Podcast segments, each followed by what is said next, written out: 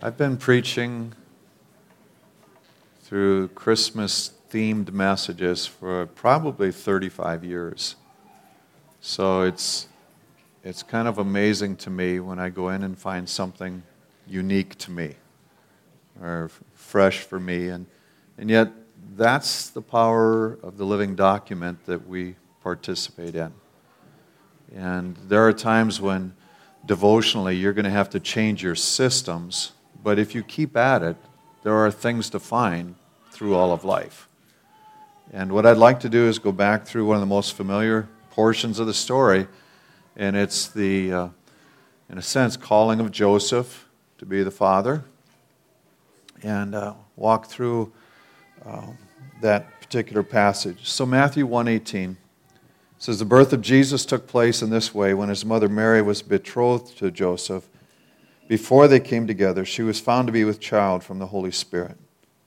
Of course, that would be every man's nightmare, right? To be engaged and suddenly the one you're engaged to is pregnant and you know it's not yours. Um, definitely would be unsettling. And uh, that's his situation. And so it says, and her husband Joseph, being a just man, the translation I'm familiar with always says righteous. And so I you know, I catch different words and it, okay, what, what's that, you know, what's the nuance here? But it says, a just man, unwilling to put her to shame, resolved to divorce her quietly. And, and I guess what stood out to me in this time is that uh, when I feel wronged, about the last thing I'm thinking of is how can I gently deal with the person who's wronged me? In fact, in our household, when I feel wronged, I tend to be grumpy. Now, I may not, I'm not a shouter, so that's really not on the charts, but I, I have a way of conveying my frustration and, and uh, the, the way that I have been mistreated, and, and I'm not lying, right? no. the woman knows me well, and I know her enough how to get that across that I'm not happy with what you've done today. you know, she has her ways too, trust me. but that said, in this declaration, he starts considering how can I how, how can I deal with this appropriately, confront it, not deny it, not refuse it, not ignore, not bottle it in, but at the same time, how do I take care of her in doing this? That's astounding to me. You know, that's, that starts to give us a, an insight into the character of the man that God chose to be a part of this equation. Um, you know, you know, if you compare it with the story of the woman caught in adultery when they were going to stone her, you know, the, the ramifications of what could have happened on this other side of this were pretty extreme. But he's not wanting to go down that road. He's not shouting his case to all who will listen. But he is looking for a way to deal with this, but quietly. He's still looking to divorce her, but he's looking, how can I do this in a righteous manner? But as he considered these things, behold, an angel of the Lord appeared to him in a dream, saying, Joseph, son of David, do not fear to take Mary as your wife, for that which is conceived in her is of the Holy Spirit. She will bear a son, and you're to call his name Jesus. He will save his people from their sins. Now, in this, God is saying, I know what you're about to do, but I want you to change directions. I want you to do different than that. In fact, I want you to embrace this situation, and I want you to, in a sense, take on the responsibility of this child for the rest of your life.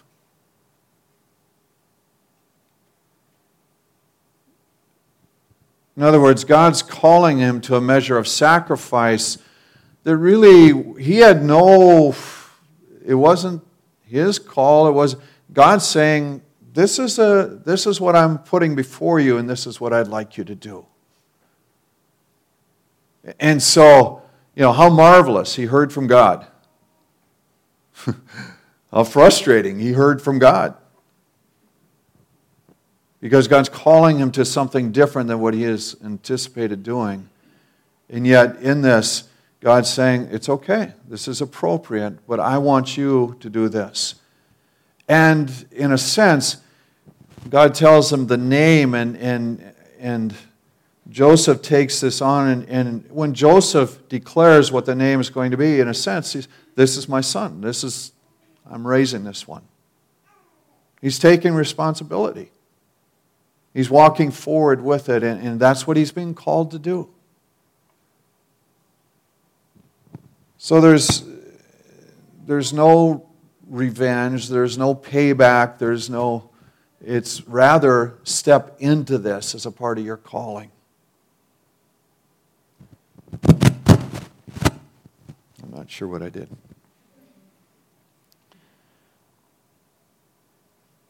When, when I look at this and I'm, and I'm walking through that story and I'm realizing he's, he's taking this on, um, and, and, taking on a, a lifetime call, there's a character involved with this person that you know is indicative of why God chose him. But I want to remind you that it had nothing to do with his occupation. It had nothing to do with his social standing, and it had nothing to do with his financial well being. And so, as often as not, as when we're stepping into things and we're trying to figure out life, and we're saying, God, I'd really like to serve you, similar to your thought this morning, you know, we think, as soon as I get some money, then I can really, you know, I can help send a lot of people out and I can do things for God. Or we're going, you know, if, if I have this position in this place, then I, it's a place of influence and I can really step it up and, and God will, God's kingdom will advance if I have this.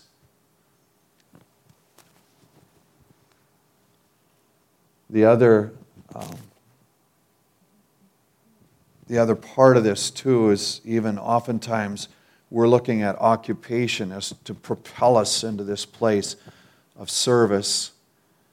And it doesn't even come out that he's a carpenter till halfway through this book. So, you know, when we look at those things, as often as not, as was mentioned, it has more to do with our own wanting to be established and look to, and the assumption that we will uh, have power to do what's necessary. But really, what's taking place in this story is that God has evaluated the character and says, I can get a lot done with you right here. And really, in some ways, the place that we have, the position we're in, the financial standing that we have, and the occupation that we're at are all appropriate for God's working within us to accomplish the deeds of His kingdom if we'll accept it.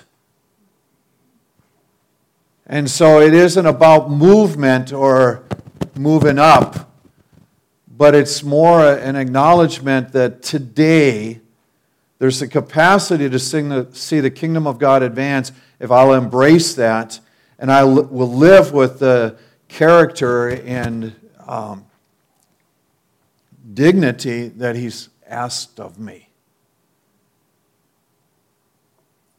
You know, regularly in, in life, we are looking at the next step because we don't really want to embrace what's going on today. But in reality, God's saying, these folks are poor. Carpenter's not really the occupation that's going to mobilize you for greatness. Uh, you know, the fact that the fact that Jesus is born in a stable says that Joseph didn't have much pull to get things changed, right? Nevertheless, God says, mm, it's good enough for my son. you know, the most important thing that I'm going to do on earth, uh, I can use this guy. If he could have done that with his son, I'm guessing that he could work in your situation as well. Just a guess. I'm sorry, but I don't know what I'm doing. Do you?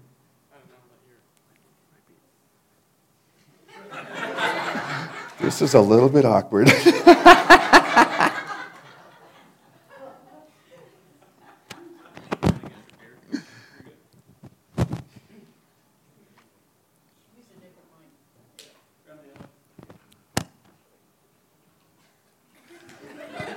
I'm debating whether I should get in trouble or not. There's a green light on this thing. So I always look to see if I'm glowing. Uh, you didn't need to know that.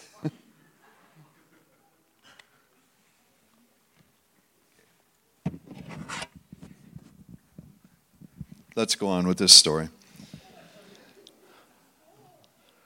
Um, it says, and the writer interjects that this was all prophesied.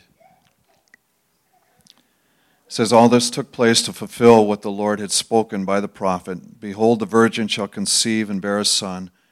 They shall call his name Emmanuel, which means God with us.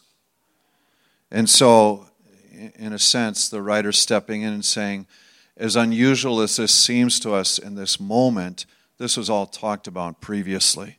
This was all declared hundreds of years in advance so that we could know that God had a distinct plan and it wasn't just a throw together thing, but really, even in the choosing of Joseph, this was something that had been thought about in great detail and orchestrated over the period of centuries.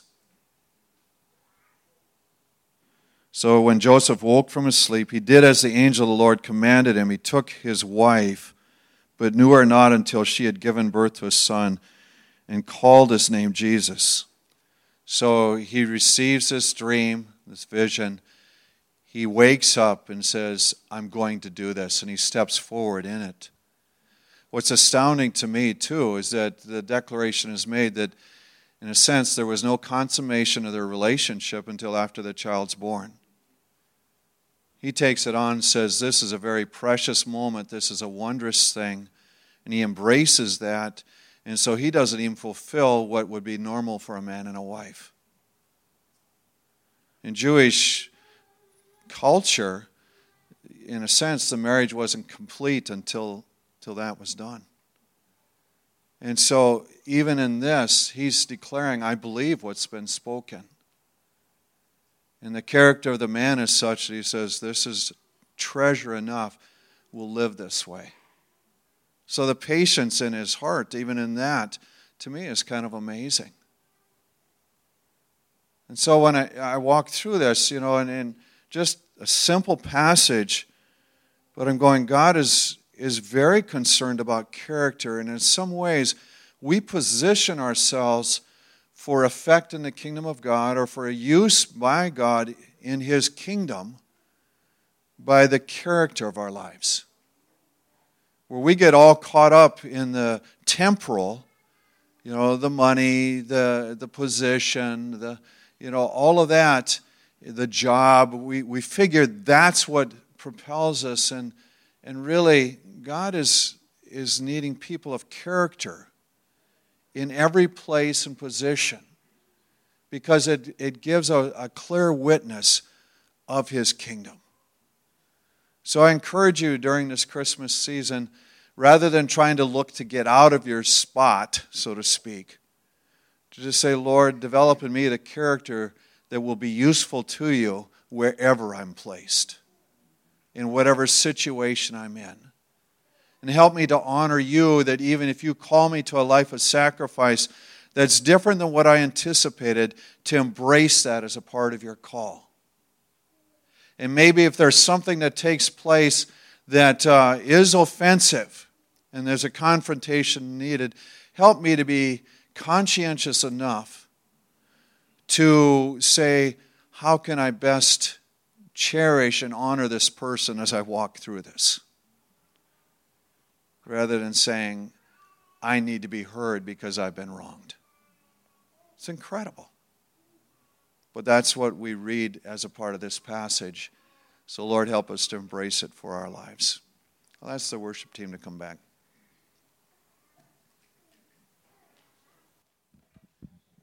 Some of the applications of this particular passage are very obvious. We live in a culture where blended families are commonplace.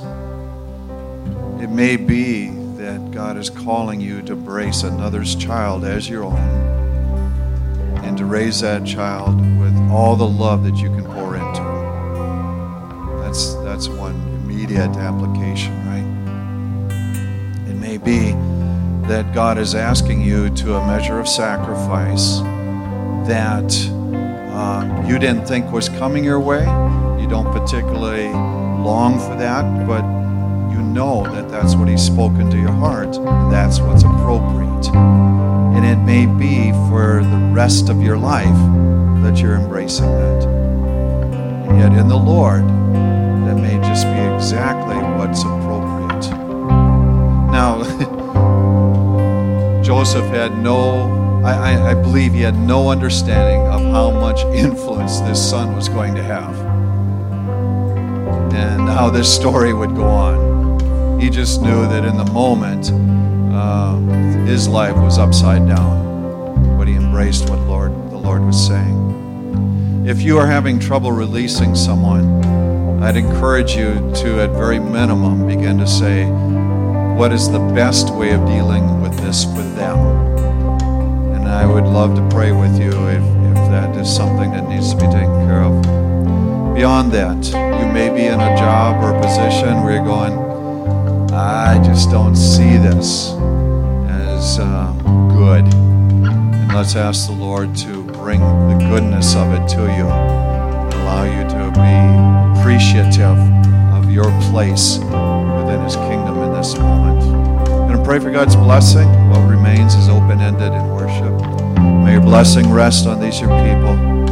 May they know the fullness of favor that you intend for their lives. May they discover with joy their placement is not by accident, but rather within your guidance and hand. Ask, Lord, that as each one goes into the community, particularly during this Christmas season, that give them words of life to speak over others, that you will enable them to carry out the workings of your kingdom. You'll enable them with the supernatural love. Lord, be exalted throughout this region, we pray. We love you. God bless you.